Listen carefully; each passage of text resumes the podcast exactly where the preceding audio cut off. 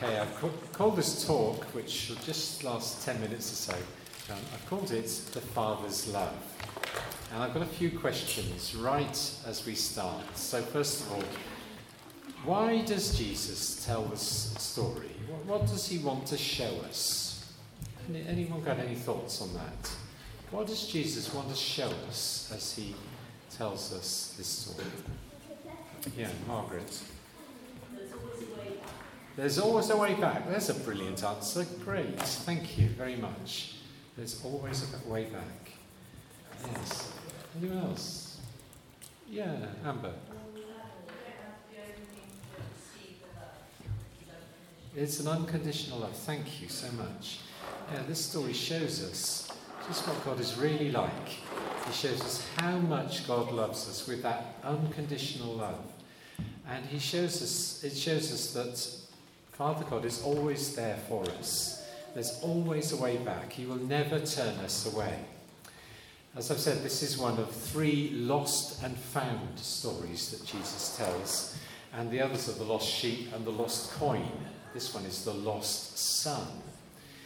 And what triggered these stories, we see that right at the beginning of Luke chapter 15. The religious people, they just couldn't stand the fact that Jesus spent so much time with tax collectors and sinners. They even gave Jesus a nickname. They called him a friend of sinners. And, and they meant this in a really critical way. That Jesus, he, he welcomes sinners and, and he even has meals with them. He's a friend of sinners. And this was the, the message that was going around. And so Jesus tells these stories to help us understand that the Father loves us all. Whoever we are, whatever we've done, wherever we've been, that's how much the Father loves us. The story is about, well, a number of characters the Father and his two sons. And we call this story the, the parable of the prodigal son Yes, it's about a lost son, but it's also the father who is probably the main focus of this story. There's a famous painting by Charlie Mackesy, and he, when he painted this picture of the father embracing his son, he wrote these words This story should really be called The Running Father. It's the story of the father who waited every day for his boy to return. And so on Father's Day, we're going to focus on the father in this story. And I've got three headings he's the waiting father, he's the running father, and he's the loving father. First of all, the waiting father. Do you know, the father in this story must have been so sad when his boy came to him and said, I don't want you any longer. I just want your money. What a thing to say. And amazingly, the father lets his son go. He doesn't have a, a, go at him. He doesn't yell at him. He doesn't give him a piece of his mind. He is very patient with his son.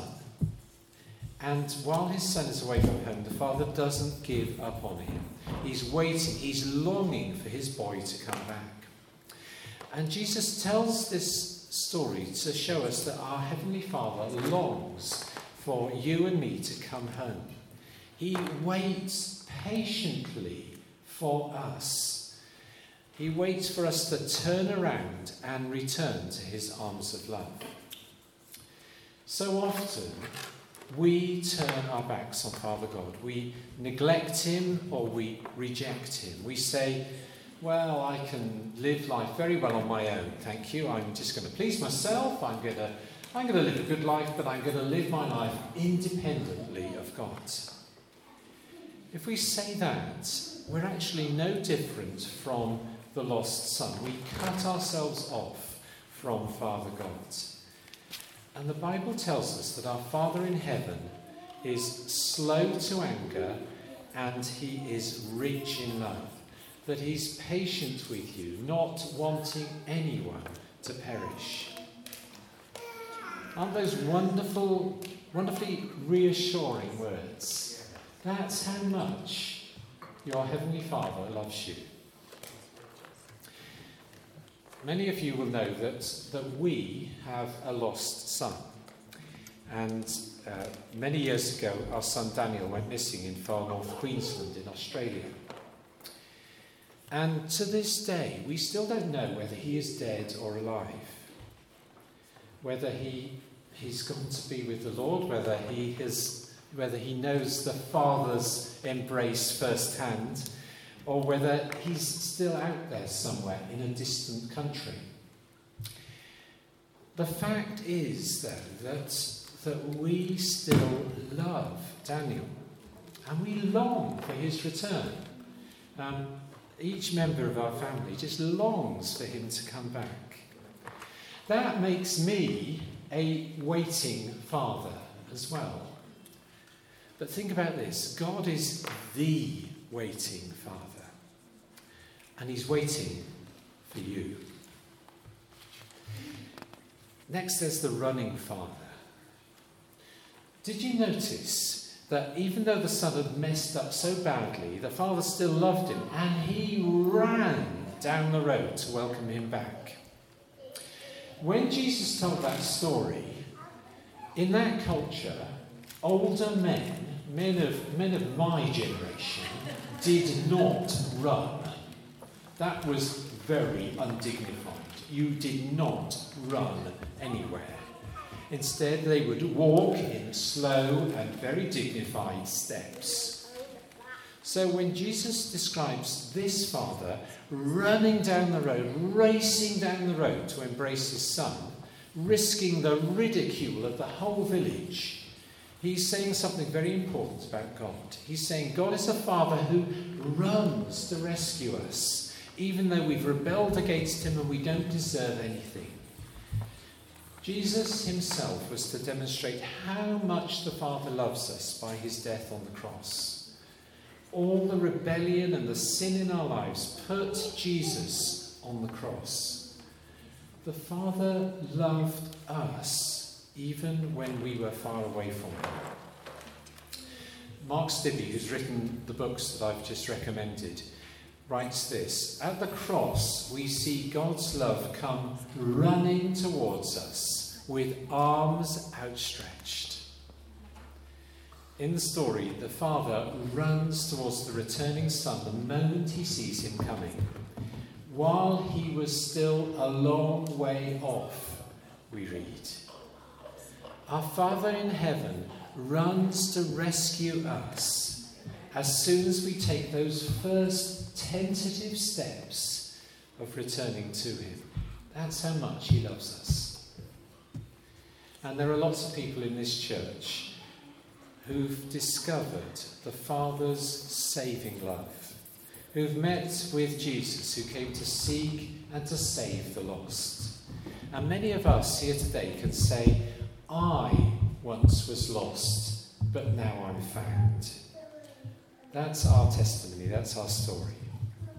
God is the running Father, and He longs for your homecoming. And then He is the loving Father. In the story, the father ran to his son, threw his arms around him, and he kissed him. And the full force of that verb to kiss is, is kissed repeatedly, tenderly, earnestly. That's how much the father loved him. Uh, I've told this story before, but it is worth repeating. Um, as I went into my teens, my dad stopped kissing me. Um, that was, I guess, that was the, the generation that he came from. Um, and yeah, it wasn't the, the thing to do to kiss your teenage son.